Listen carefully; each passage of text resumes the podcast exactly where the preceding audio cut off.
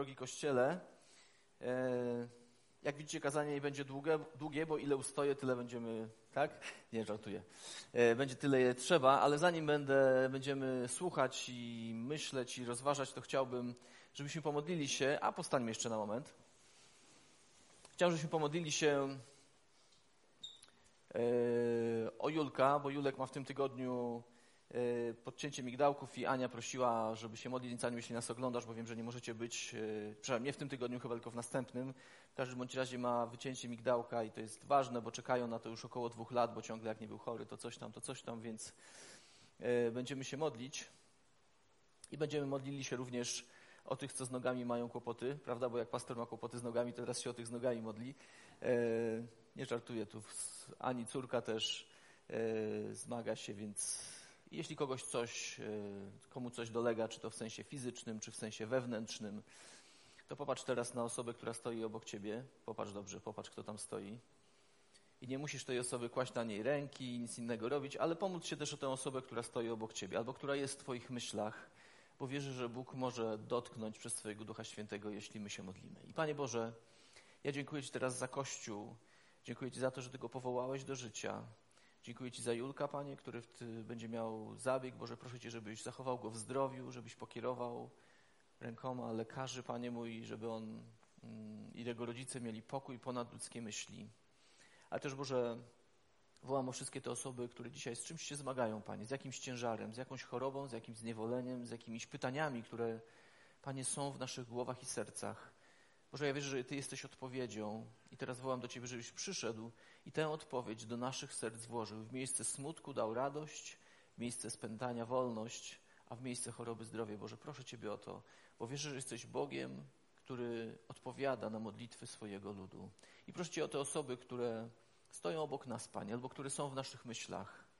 Panie, wołamy, chcąc naszym językiem błogosławić tych, których Ty wkładasz w nasze serca, wierząc Boże w to, że Ty jesteś przemienić każdego, kto do Ciebie przychodzi.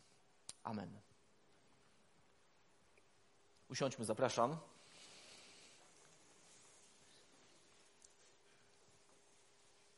Każdy chrześcijanin ma przeszłość, każdy człowiek ma jakąś przeszłość, prawda? Każdy człowiek ma jakąś przeszłość. Mogę powiedzieć, że jedynym grzechem, grzechem, czyli czynnością bądź sposobem myślenia, który nie jest zgodny z tym, co Pan Bóg dla nas zaplanował, co nie jest trafieniem w tarczy, co nie jest trafieniem w to miejsce, które Bóg dla, dla nas zaplanował. Jedynym grzechem, którego Bóg nie może wybaczyć, jest grzech odrzucenia przebaczenia. Bo jeśli ktoś odrzuca przebaczenie, nie chce go przyjąć, no to trudno jest mu coś dać, trudno człowiekowi coś dać. To, kim byłeś, nie musi dyktować tego, kim będziesz, prawda? To, kim byłaś, nie musi dyktować tego, kim będziesz.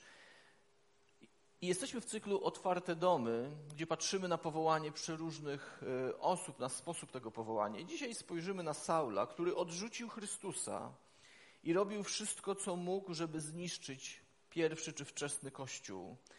A potem staje się, kiedy doznaje przemiany przez Chrystusa, staje się największą siłą w kształtowaniu chrześcijaństwa. Wspominamy go do dzisiaj. Bo pewien człowiek, jeszcze wrócę do tego cytatu, powiedział, że każdy święty ma przeszłość, a każdy grzesznik ma przyszłość. Każdy święty ma przeszłość i każdy grzesznik ma przyszłość. I pewnie, kiedy spojrzycie na życie ludzi obok Was albo na własne życie, to zobaczycie, że możecie spotkać ludzi, którzy radykalnie zmienili się, kiedy na ich drodze stanął Chrystus. Opowiedzieli się za którąś ze stron, kiedy oddali swoje życie Jezusowi. Gdybym miał podać przykłady, to obrażeni mężowie i żony stali się kocha kochającymi siebie nawzajem e, współpartnerami. Zbuntowane nastolatki, które być może, kiedy Chrystus stanął na ich drodze, zaprzyjaźnili się, zaprzyjaźniły ze swoimi rodzicami. Ludzie, którzy zmagali się z nałogami, naraz zostali ludźmi wolnymi i nie muszą już ulegać nałogom, które niszczyły ich życie. Bo każda osoba, która przychodzi do Chrystusa i jest Jego uczniem, a to trzeba robić każdego dnia. Nie można tylko raz powiedzieć, Panie Jezu, dziękuję Ci, że przebaczyłeś mi moje grzechy i że dzisiaj należy do Ciebie. To jest czynność jednorazowa, która coś początkuje, ale jak w każdej ważnej i cennej rzeczy w naszym życiu, jeśli czegoś nie pielęgnujemy, to to umiera. Ktoś kiedyś hodował kwiatka w domu? Komu usechł? Z kaktusami jest trochę lepiej, prawda? Bo tak one są takimi wdzięcznymi, prawda? Co jakiś czas, jak ci się przypomni, to on dalej mówi: Jestem tu, mam kolce, tam dolej troszeczkę wody, żebym przetrwał. Też nie z każdym kaktusem, ale z większością, bo one gromadzą. One są przystosowane dla osób, które zapominają. Także Pan Bóg stworzył również kaktusy, żeby niektórzy mogli hodować kwiaty w domu. Myślę, że większość osób, która przychodzi do Chrystusa, przychodzi po przebaczenie i spora część przyjmuje to przebaczenie, tę łaskę od Boga. Otrzymuje jakby czysty arkusz, nowy arkusz w swoim życiu, niczym nie zapisany. I Bóg mówi: Możesz rozpocząć nowe życie. I Bóg wziął Saula, człowieka, który był pełen goryczy, pełen nienawiści co do chrześcijan i chrześcijaństwa, i robił to z przekonania. On naprawdę wierzył, że to, co robi, jest czymś dobrym, jest czymś przydatnym w miejscu, gdzie żył. I dzisiaj będziemy obserwować Saula, czy apostola, apostoła Pawła, bo miał trzy imiona właściwie, był Paweł, Szaweł, czy, przepraszam, Saul, e, Szaweł i Paweł. E, I to też nie jest tak, że Bóg, kiedy powołał Saula, to zmienił mu imię na Paweł. On od początku miał te imiona, ale ponieważ obracał się w kulturze trzech kultur właściwie, i greckiej, i hebrajskiej, i, i, e, i rzymskiej, to w Biblii, kiedy czytamy, Bóg nie zmienił mu imienia, ale jest znany bardziej jako apostoł Paweł. Jezus obiecał swoim uczniom, więc również mnie i Tobie, trzy rzeczy, że będą całkowicie nieustraszeni. Kiedy popatrzycie na apostołów po zesłaniu Ducha Świętego, oni byli nieustraszeni, że byli absurdalnie szczęśliwi. Pamiętacie pierwsze wypełnienie Duchem Świętym, kiedy spojrzano na apostołów i na tych ludzi, którzy byli tam zgromadzeni, to powiedzieli, że tak rano, a chyba są pijani, więc byli absurdalnie szczęśliwi z tego powodu, co Pan Bóg im dał, jak wypełni ich Duchem Świętym i obiecał im jeszcze jedną rzecz, że wpadną w kłopoty. I rzeczywiście to też w ich życiu się wydarzyło. I dwa tygodnie temu patrzyliśmy na śmierć Szczepana, jednego z przywódców pierwszych kościoła, bo Szczepan został powołany przez apostołów, żeby pomagał w obowiązkach e, w szybko rozwijającym się kościele, w charytatywnych rzeczach. E, Szczepan był pełen łaski i mocy, to tak dla, dla przypomnienia, ale również czynił wiele znaków i cudów. I tenże Szczepan został przyprowadzony przed tamtejszych przywódców religijnych, oskarżony o bluźnierstwo i zostało mu zadane jedno z pytań, które być może warto w swoim życiu postawić. Czy te oskarżenia, które były skierowane w stosunku do Szczepana, czy te oskarżenia są prawdziwe? I być może odpowiedź mogłaby być prosta, udzielona przez Szczepana tak albo nie, bo pytanie było zamknięte, czy te oskarżenia są prawdziwe. Ale Szczepan wykorzystał tę sytuację i opowiedział całą historię narodu wybranego, czyli całą historię tych, którzy słuchali, całą historię Żydów, od momentu, kiedy Abraham wyprowadził ich z ziemi obiecanej, e, kiedy wyprowadził ich i, i potem e, doprowadził ich do ziemi, przepraszam, obiecanej. Ale te przesłanie, to kazanie kończyło się jednym stwierdzeniem. Bóg posłał syna, zabiliście go i powiedzcie, czy z tego powodu jest wam przykro. I to takich wkurzyło, takich zdenerwowało, że wszyscy szczękali zębami, jest tam tak napisane, wyciągnęli go z miasta i ukomieniowali. Dlaczego, tym, dlaczego to przypominam? Po pierwsze, że mówiliśmy o tym dwa tygodnie temu, a po drugie, że potem czytamy, że Saul był jednym ze świadków i całkowicie zgodził się na zabicie Szczepana, pilnując jego szat.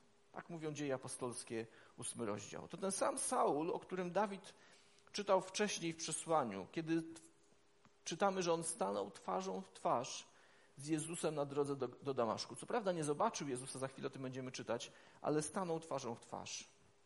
I w tym rozdziale, w ósmym rozdziale nie ma już nic więcej o Saulu. Tam się kończy jakby jego historia, nic nie jest wspomniane.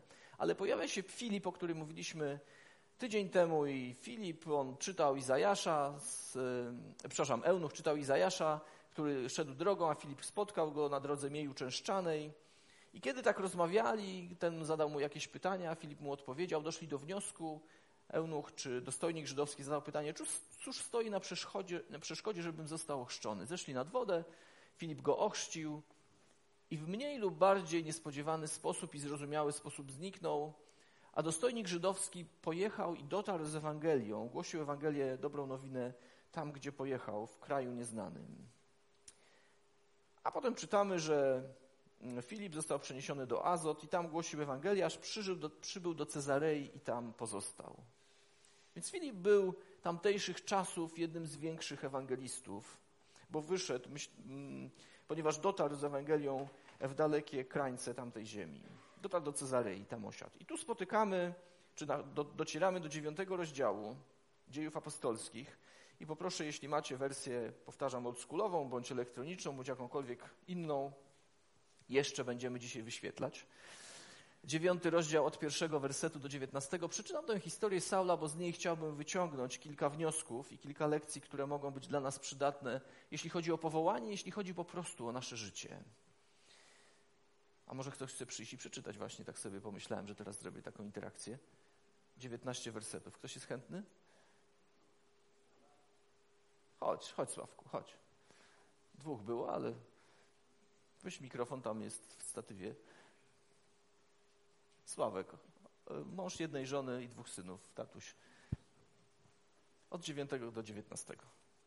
Proszę cię bardzo.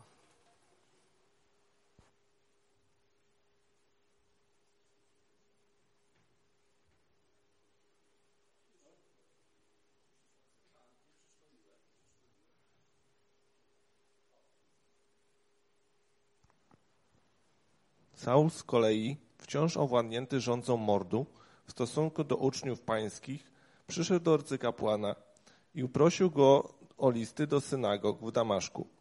Planował sprawdzić, czy są tam jacyś zwolennicy drogi, mężczyźni lub kobiety. A jeśli by się okazało, że są, chciał takie osoby schwytać i sprowadzić do Jerozolimy. Gdy był w drodze do Damaszku, już zbliżał się do miasta, otoczyło go nagle światło pochodzące z nieba. Padając na ziemię, usłyszał głos: Saulu, Saulu, dlaczego mnie prześladujesz? Kim jesteś, panie? zapytał. Ja jestem Jezus, usłyszał, którego ty prześladujesz. Powstań jednak, wejdź do miasta. Tam ci powiedzą, co masz robić. Mężczyźni, którzy towarzyszyli Saulowi w drodze, stanęli oniemiali. Słyszeli wprawdzie głos, ale nikogo nie dostrzegali. Saul podniósł się z ziemi, lecz gdy otworzył oczy, nic nie widział. Do Damaszku zatem prowadzili go za rękę. Tam też przez trzy dni nic nie widział, nie jadł, nie pił. W Damaszku natomiast mieszkał pewien uczeń. Miał na imię Ananiasz. Pan przemówił do niego w widzeniu. Ananiaszu, jestem, panie, odpowiedział. Wstań, polecił mu pan, idź na ulicę prostą i w domu Judy odszykać człowieka, o imieniu Saulu. Pochodzi on z Tarsu. Właśnie się modli. W widzeniu zobaczył człowieka o imieniu Ananiasz, który wyszedł, włożył, wszedł. Włożył na niego ręce, a on w ten sposób odzyskał wzrok. Ananiasz na to. Panie, od wielu dni słyszałem o tym człowieku. W Jerozolimie wyrządził on Twoim świętym wiele złego. Tutaj też ma pełnomocnictwo od arcykapłanów, aby pojmać wszystkich, którzy wzywają Twojego imienia. Pan jednak powiedział do niego, idź, gdyż ten człowiek jest moim wybranym naczyniem.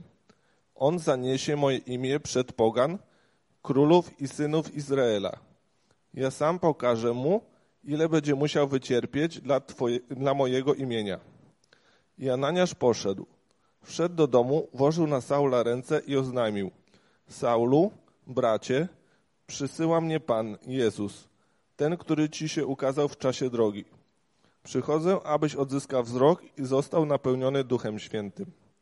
Na te słowa Saulowi natychmiast opadły z oczu jakby łuski, odzyskał wzrok, wstał i został ochrzczony, a po zjedzeniu posiłku powrócił do sił. Po paru dniach przebywania z uczniami w Damaszku. Dzięki. Dziękuję bardzo.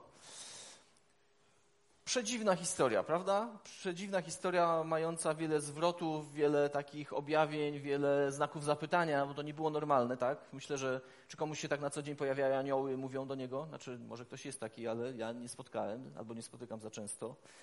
A już tym bardziej, kiedy pojawia się Pan Jezus.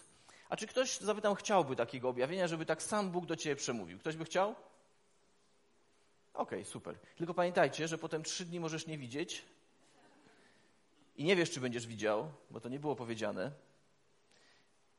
Myślę, że dlatego nie jadł nie pił, mi się to od razu wiąże z postem, ponieważ na pewno chciał widzieć. Wiecie, kiedy sobie tą nóżkę uszkodziłem z tym mięśniem i go zerwałem, to naprawdę chciałem zacząć chodzić. Tak sobie patrzyłem jak, na ludzi, którzy chodzą i takim troszeczkę zazdrościłem. Mówię, jakie to przyjemne, tak sobie wstać i pójść, nie? Kiedy normalnie tego używasz, masz nogi, ręce, yy, sprawny umysł i tak dalej, to wydaje ci się, no przecież to normalne, nie wszyscy to mają. Ale kiedy zaczyna ci kogoś bądź czegoś brakować, to zaczynasz doceniać. Człowiek niestety, może tu nie o nas, nie, ale człowiek niestety jest głupi czasami, nie? Albo niewdzięczny. Kiedy wszystko ma, to wydaje mu się, tak, to super, fantastycznie, natomiast kiedy czegoś mu brakuje, to dopiero zaczyna doceniać to, co ma. To było o mnie, nie o nikomu z nas, o nikomu z nas. Ale każdy święty ma przeszłość, a każdy grzesznik ma przyszłość. I te słowa zostały napisane ponad 100 lat temu przez dramaturga Oscara Wilda. Ale równie dobrze mogły być napisane o tym o człowieku imieniem Saul, który doszedł do kluczowego punktu w swoim życiu, do ważnego punktu w swoim życiu, w którym musiał żyć w przeszłości lub żyć w przyszłości. Do niego należała decyzja. Miał na to trzy dni, żeby tę decyzję podjąć, żeby mieć refleksję. Jeśli chcecie troszeczkę sprawdzić, jak się czuł, może nawet teraz spróbujcie zamknąć oczy na moment i przez chwilę ich nie otwierać. I pomyślcie, kiedy macie zamknięte, jak ktoś się boi, to możesz otworzyć. Mam nadzieję, że nie boisz. Pomyśl sobie, że przez trzy dni nic nie widzisz. Jesteś uzależniony od każdego i od wszystkich. Masz tę świadomość, że Bóg do ciebie przemówił. Zadał ci pytanie i ty zrozumiałeś, czy zrozumiałaś, że prześladowałaś nie tych ludzi, ale prześladowałaś tego, który prześladowałeś tego, który stworzył cię, ukształtował, że byłeś w błędzie. Możecie otworzyć, jeśli chcecie. Spróbuję w domu sobie tak zastosować. Tak z godzinę nie patrzeć, zamknąć, może niektórzy zasną, to inna sprawa. Eee, może na stojąco to trudniej będzie, nie? Nie wiem, wymyślcie sobie coś. Ale mam do ciebie pytanie, czy komuś tutaj kiedykolwiek coś poszło nie tak, ale to właśnie sprawiło, że wszystko się ułożyło. Coś ci poszło nie tak i w pierwszym momencie myślisz beznadziejnie. Okropne, nie, no nie, nie planowałem tego, ale kiedy dochodzisz do końca tej historii, sytuacji, to myślisz sobie, a może nawet modlisz się dzięki Bogu, że tak się stało. Ktoś miał takie doświadczenie, wiecie o czym mówię? Że na początku wydawało ci się, no nie za bardzo, ale potem były z tego dobre owoce. Co mam na myśli? Czy zdarzyło ci się kiedyś nie zdążyć gdzieś, spóźnić się, bo wyszedłeś albo wyszłaś i myślisz sobie, czy ja na pewno zamknęła, zamknąłem, zamknęłam drzwi, albo dom, albo mieszkanie. Komuś tak, ktoś tak miał? I nie jesteś w stanie wrócić, znaczy nie wrócić, bo myślisz sobie, jak pójdę, to jeszcze bardziej to będzie we mnie pracowało. Albo czy zdarzyło ci się, że wyszedłeś albo wyszłaś rano właśnie, na nabożeństwo się spieszyłeś albo spieszyłaś, czy ja wyłączyłam to żelazko? Ktoś tak miał? Nie, nie, nikt. Niektórzy wracają, niektóre osoby nie wracają. Albo, że, albo piekarnika, albo myślisz sobie, już, już, już jedziecie na urlop, ale czy włączyliśmy alarm w domu albo w mieszkaniu? Ktoś tak miał? Albo czy zabraliśmy tę, przecież przy wyjściu stała ta torba z jedzeniem na podróż i właśnie patrzysz, oddaliłeś się już 10 kilometrów od domu, że to coś, albo ta torba, albo coś innego zostało niezabrane. Ktoś tak miał? To jest super początek wyjazdu i urlopu, nie? Od razu takie emocje są uspokojone, wyciszone, wracacie i oczywiście kto zapomniał? No kierowca, nie? Albo czy zdarzyło ci się, że zapomniałeś albo zapomniałaś do szkoły stroju albo kanapek i myślisz sobie cały dzień, kto mi je przywiezie, głodny będę, będę musiał prosić i takie tam różne. Ale czasami ta wydawać by się mogło niewłaściwa historia powoduje właściwe w nas doświadczenia, powoduje jakąś refleksję, czegoś o sobie się uczymy. Dziwne, jak błędy i wpadki mogą się stać tym, co przynosi jednak chwałę. Albo czy straciło ci się w jakiś, nie, może od ciebie do końca, ale nierozsądny sposób czyjegoś działania stracić jakieś pieniądze albo stracić coś dla ciebie ważnego przepadły bezpowrotnie. I myślisz sobie, albo myślicie sobie, a gdybym zrobił inaczej, albo gdybym wtedy zdecydował, ale nie da się wrócić czasu. I kiedy patrzysz dziś na to z tej perspektywy, to myślisz sobie, albo myślicie sobie, ale jednak czegoś mnie to nauczyło. Doprowadziło mnie bardziej do zaufania Panu Bogu, niż czemukolwiek, co mam tu na ziemi, bądź komukolwiek. I zastanawiam się, czy Jezus widział podobne rzeczy, gdy spojrzał na nieszczęście obywatela zwanego Szawłem. Bo w kategoriach chrześcijaństwa Saul był kimś okropnym. Można by powiedzieć, że był pierwszym terrorystą. Bo tam, gdzie się pojawiał, pojawił się strach, pojawiało się więzienie, pojawiło się prześladowanie. Był faryzeuszem, również bardzo religijnym. Znał pisma i był bardzo szczery w tym, co znał. Uważał, że ci chrześcijanie stanowili duże zagrożenie dla wiary żydowskiej i przekonań, które on tak bardzo wyznawał. Może dzisiaj manifestowałby gdzieś na ulicach Warszawy z takiego czy innego religijnego ugrupowania, myśląc sobie, że robi dobrze, a tak naprawdę Jezus, którego nie znał bądź którego nie poznał, gdzieś spotkał go na drodze jego życia. Paweł był człowiekiem, czy Szaweł był człowiekiem czynu.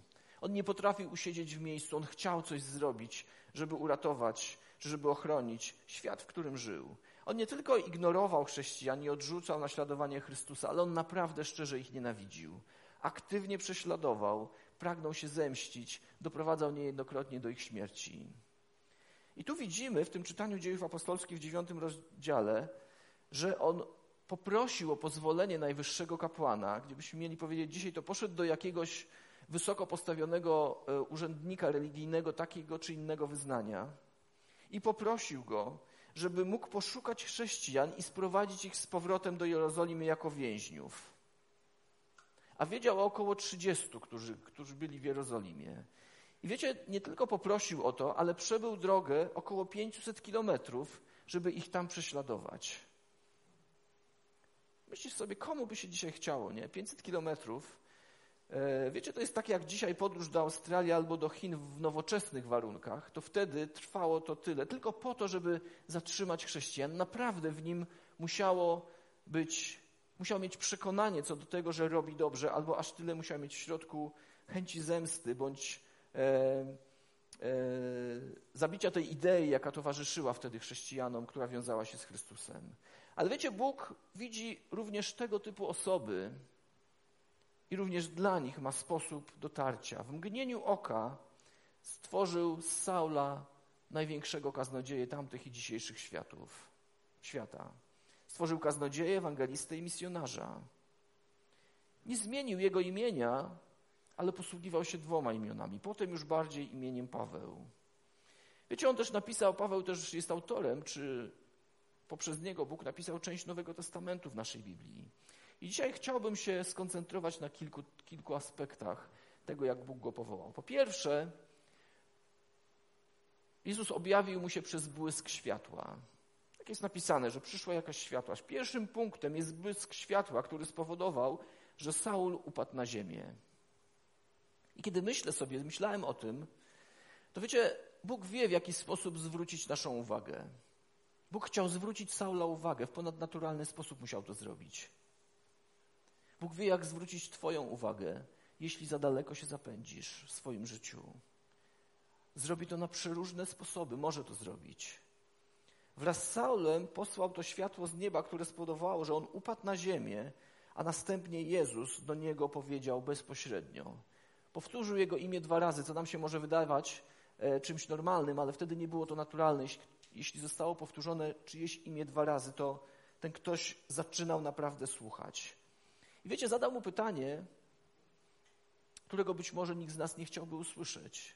Pomyśl sobie, gdy stanąłby Jezus przed tobą, byłbyś w pokłonie, upadłbyś na ziemię i naraz on cię pyta, mówiąc twoje imię, w tym wypadku było to szawle w szawle, dlaczego mnie prześladujesz? Ja myślę, że od nikogo nie chciałbyś usłyszeć takiego pytania, dlaczego mnie prześladujesz? Dlaczego niszczysz moje życie? Dlaczego niszczysz życie moich współbraci braci i sióstr?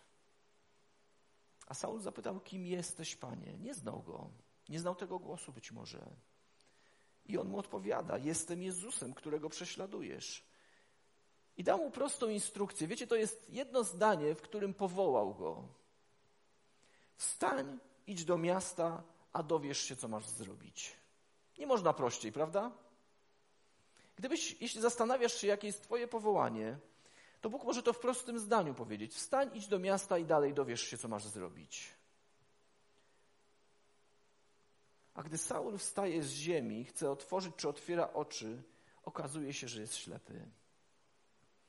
Wiecie, może to też mieć w duchowej rzeczywistości możemy to zrozumieć, że kiedy Jezus przychodzi, nam coś objawia, coś nam pokazuje, czegoś doświadczamy, a możesz teraz tego doświadczać, kiedy mówi do Twojego serca i do Twoich myśli, to w pewnym momencie możesz dojść do wniosku, jaki ja byłem albo jaka ja byłam ślepa.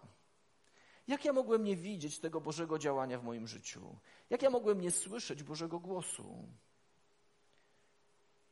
Kilka dni później Jezus mówi uczniowi o imieniu Ananiasz, aby znalazł mężczyznę znanego szawłem, który się modli, nałożył ręce i wtedy zostanie przywrócony mu wzrok. To jest niesamowite, ekscytujące. Pomyśl sobie, kiedy jesteś w ciągu dnia, czy wieczorem, czy w południe, modlisz się i naraz słyszysz takie zdanie. Wiesz co, idź na ulicę, ciekawe było, że nawet tu jest ulica wymieniona, żeby było dokładnie, gdzie ma pójść. Idź na ulicę prostą, zobaczysz tam człowieka, który się modli, który nie widzi, połóż na niego ręce i on zacznie widzieć. Wiecie, to nie jest historyjka, to nie są bajki Andersena, które są tu napisane, tylko to jest prawdziwa historia, która się zadziała, która może zadziać się również dzisiaj. Pomyśl sobie, czy chciałbym takiej odpowiedzi. Jeśli gdzieś e, Twój sposób myślenia może jest bardziej, obraca się w świecie ponadnaturalnym, czy chciałbyś usłyszeć, tak, czy chciałabyś, idź na ulicę, pomyśl sobie jakiejś ulicy, którą Bóg może wymienić, albo dzisiaj w prosty sposób można ją znaleźć, spotkasz człowieka, który się modli, który nie widzi, połóż na niego ręce i on zacznie widzieć. Tu można postawić sobie pytanie, jak Bóg wzywał, wezwał mnie i Ciebie w przeszłości, a jak wzywa Cię dzisiaj do czegoś. Bo wierzę, że Bóg wzywa nas. Powołanie jest pewnym wezwaniem do czynności, którą mamy wykonać, bądź sposobu życia, w jaki mamy żyć. Może nie miałeś oślepiającego błysku światła od Boga, może nie padłeś, nie padłaś na podłogę i nie oślepiło cię na wiele dni, bo najprawdopodobniej jesteś bardziej otwarty bądź otwarta niż Saul, ale ponieważ nie prześladowałeś chrześcijan w różnych miejscach i miastach, Jezus prawdopodobnie uważa czy myśli, że może cię powołać w łagodniejszy sposób. Czasami trzeba krzyczeć, żeby zostać wysłuchanym, a czasami nie. Ale czy kiedykolwiek byłeś bądź byłaś zaślepiona w swoim życiu? Czy słyszałeś bądź słyszałaś to łagodne wezwanie Jezusa? Weź i wstań. Pójdź i zostaw. Pójdź i coś zrób. W tamtym tygodniu mówiłem, pamiętacie o misce? Ktoś mył nogi? Może zapomniałeś, albo zapomniałaś. A Bóg jasno mówił. Znaczy, może do ciebie mówił. Więc wierzę, że Bóg mówi do nas poprzez nasze sumienie, które możemy oczywiście wyciszyć i schować, poprzez sytuacje, poprzez okoliczności, poprzez naszych, poprzez naszych rodziców, poprzez dzieci, poprzez e, przyjaciół, znajomych, sytuacje, w jakich się znajdujemy. Ale czy kiedykolwiek byliśmy zaślepieni? Słyszeliśmy łagodne wezwanie Jezusa, ale nie zrobiliśmy tego, do czego wtedy nas powołał. Być może powinniśmy się modlić tak jak Saul, żeby usłyszeć prostą instrukcję. Wiecie, to przypomina im znana historia być może pewnego człowieka, weźmy już pastora, pomordujmy go trochę. Pewnego pastora, gdzie rozbił się statek i on pływał w wodzie w kamizelce ratunkowej. No i modlił się, Panie Jezu, uratuj mnie, przyjdź. I kiedy podpłynęła łódka, no to on mówi, nie, dziękuję za pomoc, Pan Jezus przyjdzie, mnie uratuje.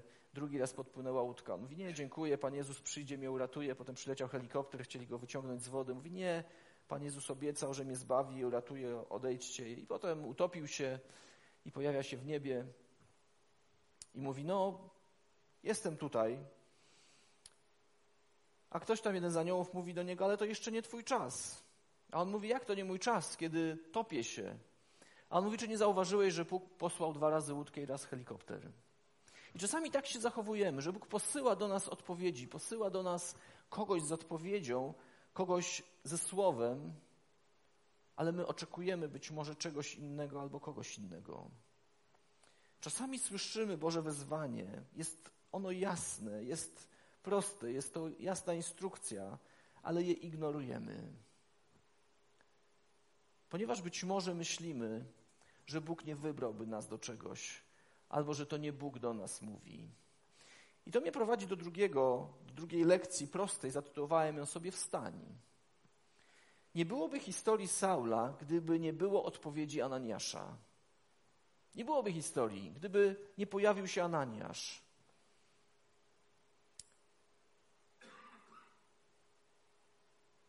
Czasami zachowujemy się być może jak chrześcijańscy widzowie. Oglądamy z boku, ale nie uczestniczymy w pełni. Wiecie, dla Ananiasza nie było problemem, że on ma pójść nałożyć ręce i że Paweł czy Saul przejrzy. To jest ciekawe. Dla niego większym problemem było to, że ten, o którego ma się modlić, to on jeszcze dzień temu wyciągał z domów chrześcijan i wpędzał ich do więzienia. To jest ciekawe, prawda? Wierzył w Boga, który może przywrócić wzrok, bo o to nie zapytał, natomiast trudno było mu uwierzyć w Boga, która ochroni go przed zemstą Pawła. To jest czasami, to jest ciekawe, jak czasami myślimy w swojej głowie. Dzisiaj może bardziej wierzymy w Boga, który by mógł nas ochronić, a może czasami mniej w tego, który mógłby przywrócić wzrok. A jest napisane w liście do Hebrajczyków chociażby, że Jezus Chrystus, pamiętacie, wczoraj, co jest tam dalej? Dzisiaj, jaki jest? Ten sami na wieki. Wczoraj, dzisiaj ten sami na wieki. Jeśli wczoraj potrafił ochronić, jeśli wczoraj potrafił uzdrowić, to i dziś może to zrobić, bo jest ten sam na wieki. Jeśli wczoraj potrafił przebaczyć, to i dziś potrafi przebaczyć. Jeśli wczoraj pokonał śmierć i zmartwychwstał, to dzisiaj wciąż pokonał śmierć i zmartwychwstał. Wiecie, Saul na pewno, kiedy patrzymy na jego życie, miał wiele umiejętności i talentów. Jeszcze przed nawróceniem był człowiekiem na misji. Nie była to dobra misja, ale był na misji. Miał misję swojego życia. Chciał zniszczyć chrześcijan, tych, którzy z jego perspektywy byli tymi, którzy mogą rozwalić cały system, całą wiarę, judeo, całą wiarę, e, w którą wierzyli Żydzi. Wiarę w Boga Ojca. Więc dlatego ich niszczył. Radził sobie z, problem, z problemami. On był tak lojalny wobec swoich przekonań, że nic nie było w stanie mu stanąć na przeszkodzie. Chronił te przekonania. Kto lepiej kieruje tymi misjonarzami do Rzymu i całego cesarstwa rzymskiego? Pan musiał go doprowadzić, czy zaprowadził go na właściwą drogę. Pomyśl teraz o sobie. Jakie są Twoje dary i talenty? Może misja, której się podjęłaś czy podjąłeś, niekoniecznie jest misją tą, którą Pan Bóg dla Ciebie wyznaczył, a może nawet wbrew temu, co Pan Bóg dla Ciebie wyznaczył. Prawda, że dzisiaj różne mamy misje. Czasami mamy misje i to są, niektóre są dobre, jeśli nie jest ich za dużo. Czasami mamy misję jako rodzice, żeby dać dzieciom jak najlepsze wykształcenie. Prawda? To jest dobra misja? Ktoś ma taką? Dobra misja. Pod warunkiem, że nie jest jedyną zaślepiającą wszystko pozostałe. Bo choćby człowiek pozyskał cały świat, a na swojej duszy poniósł szkodę, to nic mu nie, to nie pomoże. Tak mówi Boże Słowo. Czasami misją jest to, jest praca. Dobrze jest dobrze pracować. Jeszcze lepiej jest dobrze pracować i mieć dobre wynagrodzenie za to. A jeszcze lepiej jest dobrze pracować, mieć dobre wynagrodzenie i jeszcze mieć trochę czasu wolnego. Ale jednokrotnie, kiedy spojrzysz, pomyśl o własnym życiu. Wiecie, ponieważ ostatnio miałem taki reset, bo musiałem się wyłączyć na minimum trzy tygodnie i nic nie robić. Znaczy, mogłem myśleć zawsze, nie? No ale to to powoduje weryfikację. Jaka jest misja mojego życia? Czemu ja poświęcam najwięcej czasu? No bo jakby to będzie pewną odpowiedzią. Temu, czemu poświęcasz dużą część ze swojego życia, jest Twoją życiową misją. Chyba się, znaczy możecie ze mną dyskutować, no ale faktom nie zaprzeczamy. Jeśli praca to jest 80% całego Twojego czasu, to pytanie, czy to jest najlepsza misja? albo czy w mądry sposób to wykorzystuje. Jeśli jesteś uczniem, uczennicą, studentem, studentką, jakby zrozumcie mnie właściwy sposób, nie zachęcam ani nie do niepracowania, ani nie zachęcam do nieuczenia się. Ale jeśli poza tym, że się uczysz, czy studiujesz, nie masz czasu na nic innego, ani na nikogo innego, ani na Pana Boga, ani na przyjaciół, znajomych, nawet jeśli jest ich dwóch. To pytanie, czy to jest misja, jaką dał nam Pan Bóg. Oczywiście są różne okresy w naszym życiu. Jest okres, kiedy mamy się uczyć i na tym poświęcać i skupiać się. Jest okres, kiedy mamy skupiać się na pracy i tam osiągać te sukcesy zawodowe i każde inne. Jest okres rodzicielstwa, macierzyństwa. Rozumiem, to są różne i w różnych okresach więcej na coś bardziej, jakby nasza uwaga jest skupiona na czymś. Ale wierzę w to, bo tak czytam w Bożym Słowie, że Jezus Chrystus wczoraj, dziś ten sami na wieki, więc On w każdym okresie naszego życia chce być. Albo może już zbliżasz się do emerytury i myślisz sobie, ja już chyba wszystko zrobiłam i zrobiłem. Bóg ma też powołanie w tym okresie życia. Niezależnie od wieku, od statusu społecznego. Więc Saul, wracając do niego, miał wiele umiejętności i talentów. Zatem Pan wzywa go najbardziej nieprawdopodobną os osobę do szerzenia swojego słowa. Wzywa kogoś, kto niszczył wszystkich, którzy wierzyli. Dlatego potem nie tak łatwo, jak poczytajcie tę historię albo w otwartych domach e, podczas spotkań zobaczcie, że nie tak łatwo mu było pójść do apostołów i do wierzących, bo nie chcieli mu zaufać ze względu na styl życia, jaki prowadził. Ale pytanie, przed jakim tutaj chcę nas postawić, to czy Twoja najbardziej nieprawdopodobna osłużenia, do służenia Bogu osoba to Ty sam?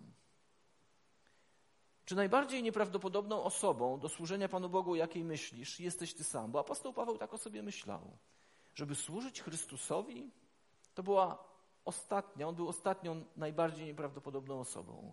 Ale Bóg na jego drodze życia stanął i go powołał.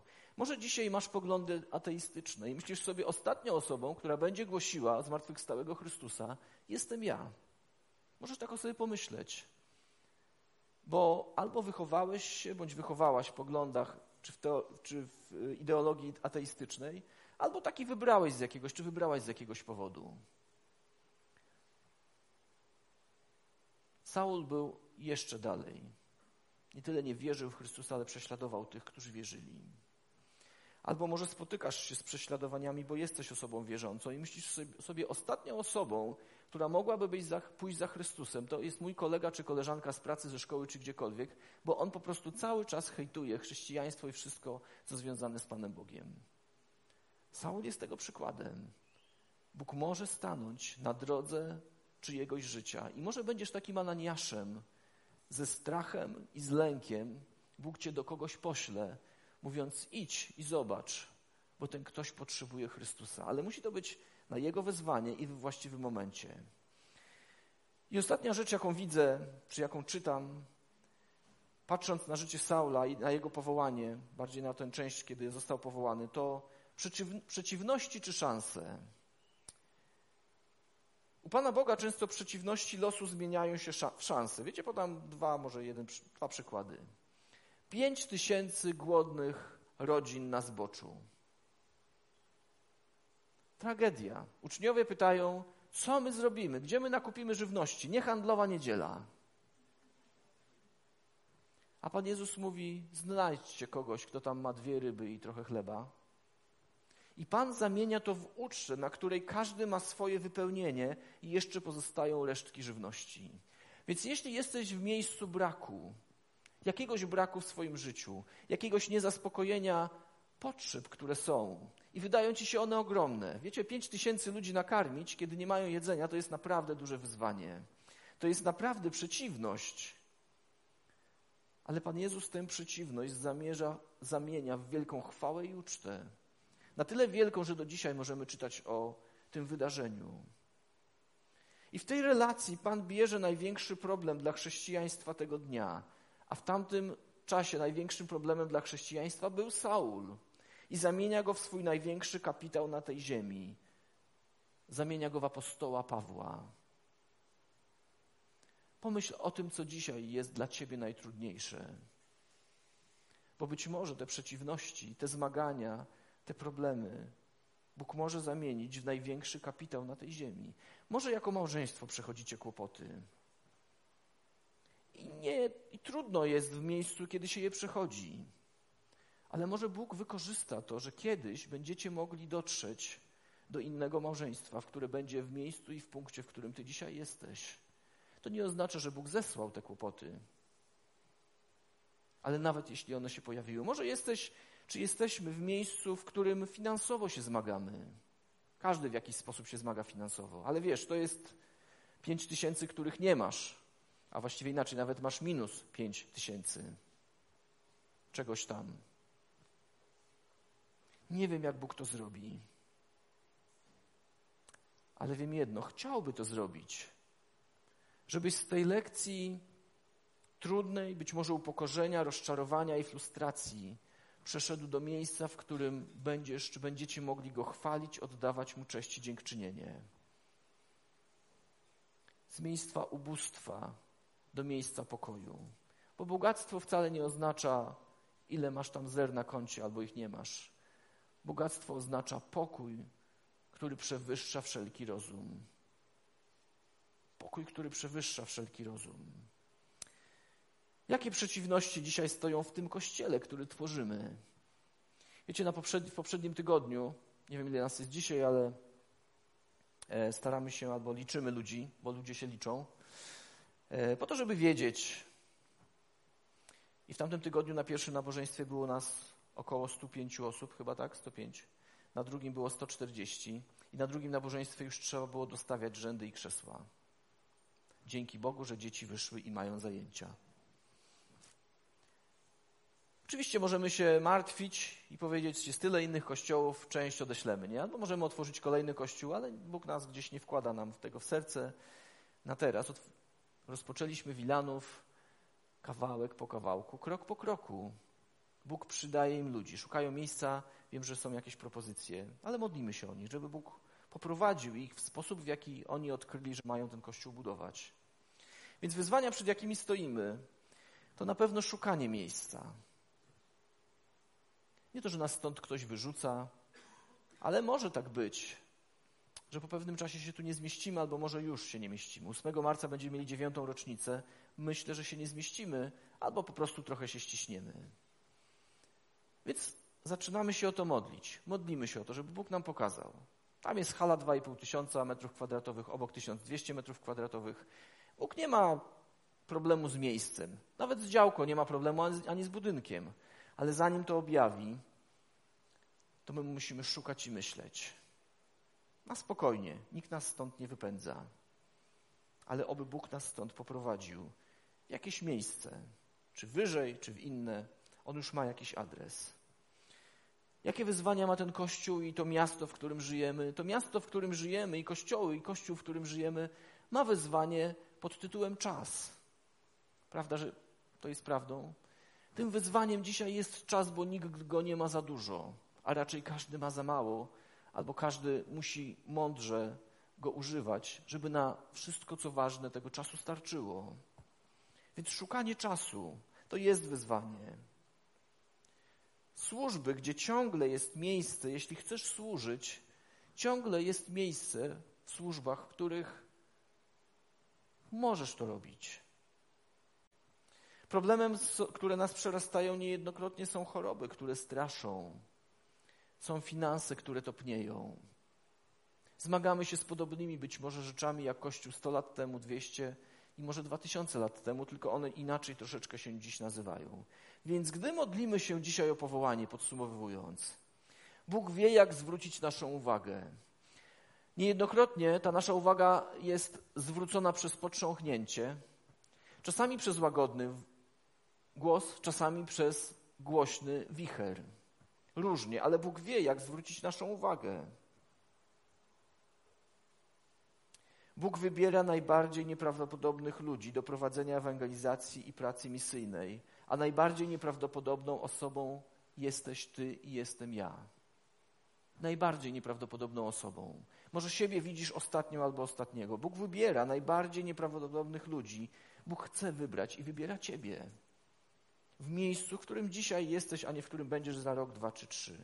I jakiekolwiek popełniliśmy błędy w przeszłości, dzięki Bożej łasce i dzięki Bożemu przebaczeniu, te błędy mogą być przebaczone. Może nie zawsze naprawione, bo niektórych rzeczy nie da się naprawić. Z niektórymi konsekwencjami będziemy żyli tu na ziemi. Może nie zawsze się pakowaliśmy w sytuację takie, jakie byśmy sobie wymyślili, ale konsekwencje ponosimy tych sytuacji. Ale nasza ślepota na ten problem zostanie oświecona przez łaskę Pana Boga. Popatrzmy na Saula, na jego powołanie. Było ponadnaturalne, było niespotykane. Ale popatrzmy też na Ananiasza, gdzie Bóg po prostu powiedział w kilku słowach: Masz pójść na tę konkretną ulicę i coś zrobić. Powinniśmy udać się i poprosić, tak jak prosił Saul, czyli modlić się, żeby Bóg pokazał, jakie ma dla nas, dla mnie i dla Ciebie powołanie. A wszystko to, takie zdanie sobie zapisałem, że wszystko jest podsumowane przez Jezusa Chrystusa na krzyżu, gdzie przeciwności ukrzyżowania i to, co może wydawać się końcem, stało się początkiem. Ukrzyżowanie nie jest końcem.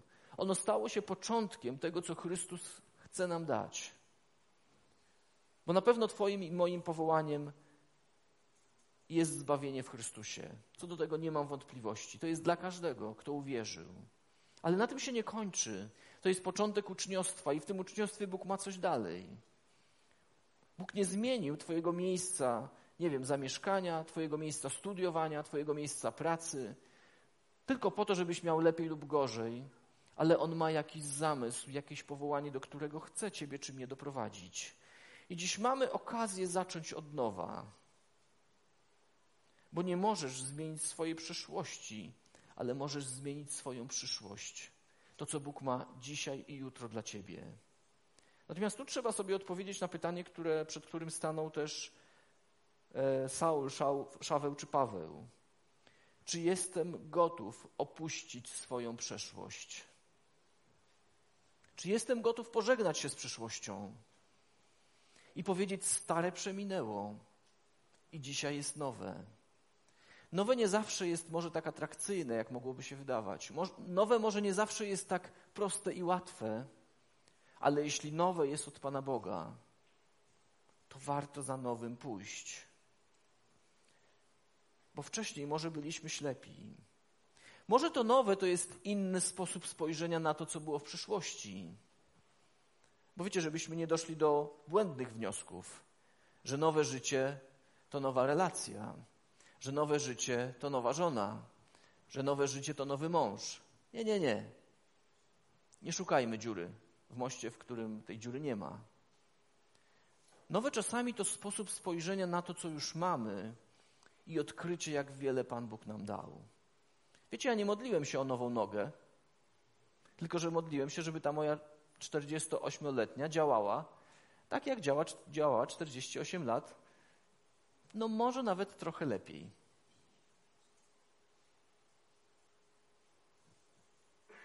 Może ci bardziej charyzmatyczni powiedzieliby, pastorze, to źle się modliłeś, bo powinieneś modlić się o nową nogę. Wiecie, mi ta stara się całkiem podoba. Ta sprzed kontuzji. Jeździła na rowerze, nosiła mnie tyle lat, grała w różne gry zespołowe. Taką samą bym chciał, nie potrzebuję nowej ale doceniłem ją dopiero wtedy, kiedy nie funkcjonowała jak tamta, z którą się już zaprzyjaźniłem. I spróbujmy tak spojrzeć na nasze życie. Bóg nie da ci nowych dzieci, ani nie da ci nowych rodziców. Natomiast może ich przemienić i mogą w zupełnie inny sposób funkcjonować, żyć i spędzić dziś i przyszłość. I wiecie, gdyby to było takie proste i łatwe, to każdy by tak chciał, prawda? To jest trudne, bo gdyby było łatwe, wszyscy by to robili, ale tak jak Jezus wierzył, że Saul może dokonać właściwego wyboru, wierzy, że może dzisiaj ty i ja dokonać właściwego wyboru. Jezus dzisiaj przez historię Pawła i posłuszeństwa Ananiasza mówi: Przychodzę, żebyś odzyskał czy odzyskała wzrok i została, czy został napełniony Duchem Świętym. Bo to Duch Święty ma nauczyć nas wszystkiego, ma nam objawić na nowo i mamy dostęp do Niego dzisiaj. I ostatnie zdanie, którym zakończę, będziemy się modlić. Jezus nigdy nie opuszcza osoby w taki sposób, w jaki ją znalazł. Jezus nigdy nie opuszcza i nigdy nie pozostawia osoba w taki sposób, w jaki ją znalazł. Pochylmy na chwilę głowy w modlitwie. Panie Boże, ja Ci dzisiaj dziękuję, że Ty na drodze mojego życia mnie odnalazłeś. Dziękuję Ci za każdą osobę, która jest tutaj dzisiaj na sali i tą, które oglądają nas z tamtej strony ekranu. Że Ty odnalazłeś wielu z nas, a tych, którzy są pogubieni, które osoby są pogubione, chcesz dzisiaj odnaleźć. I Panie, proszę Cię, żeby na to powołanie, które dzisiaj do nas kierujesz, na to powołanie, żeby nie tylko oddać Ci życie, ale w tym życiu, które nam dałeś, szukać Twojej obecności, szukać tego, co dzisiaj chcesz do mnie powiedzieć. Panie, byłem ślepy w niektórych dziedzinach mojego życia. I kiedy przejrzałem, kiedy Ty zwróciłeś mi wzrok, to Panie, chcę iść za tym, którego zobaczyłem. I Boże, proszę Cię o osobę każdą, która jest tu dzisiaj na tej sali. Jeśli w jakiejś dziedzinie ktoś z nas jest ślepy, w dziedzinie rodzicielskiej, czy w dziedzinie bycia dzieckiem rodziców, których dałeś, czy w dziedzinie małżeńskiej, czy w dziedzinie misji, jaką pełnię w moim życiu, czy w dziedzinie służby i powołania, jakie mi dałeś. Jeśli byłem, czy byłam ślepym, czy ślepą, to Panie, proszę Cię, żebym dzisiaj przejrzał. Duchu Święty wołam, żebyś Ty spoczął dzisiaj na naszych myślach i sercach, żebyśmy, Panie, przejrzeli. A kiedy przejrzymy, to wierzę Boże, że zobaczymy Jezusa, który nie pozostawi nas takimi samymi. I o to Ciebie dzisiaj ja osobiście, Panie, proszę i chcę Ci powiedzieć na moją ślepotę i Twoje objawienie. Chcę Ci powiedzieć, Panie Jezu, przemień mnie i daj mi zobaczyć Ciebie w chwale, a mnie, który wypełnia Twoją misję.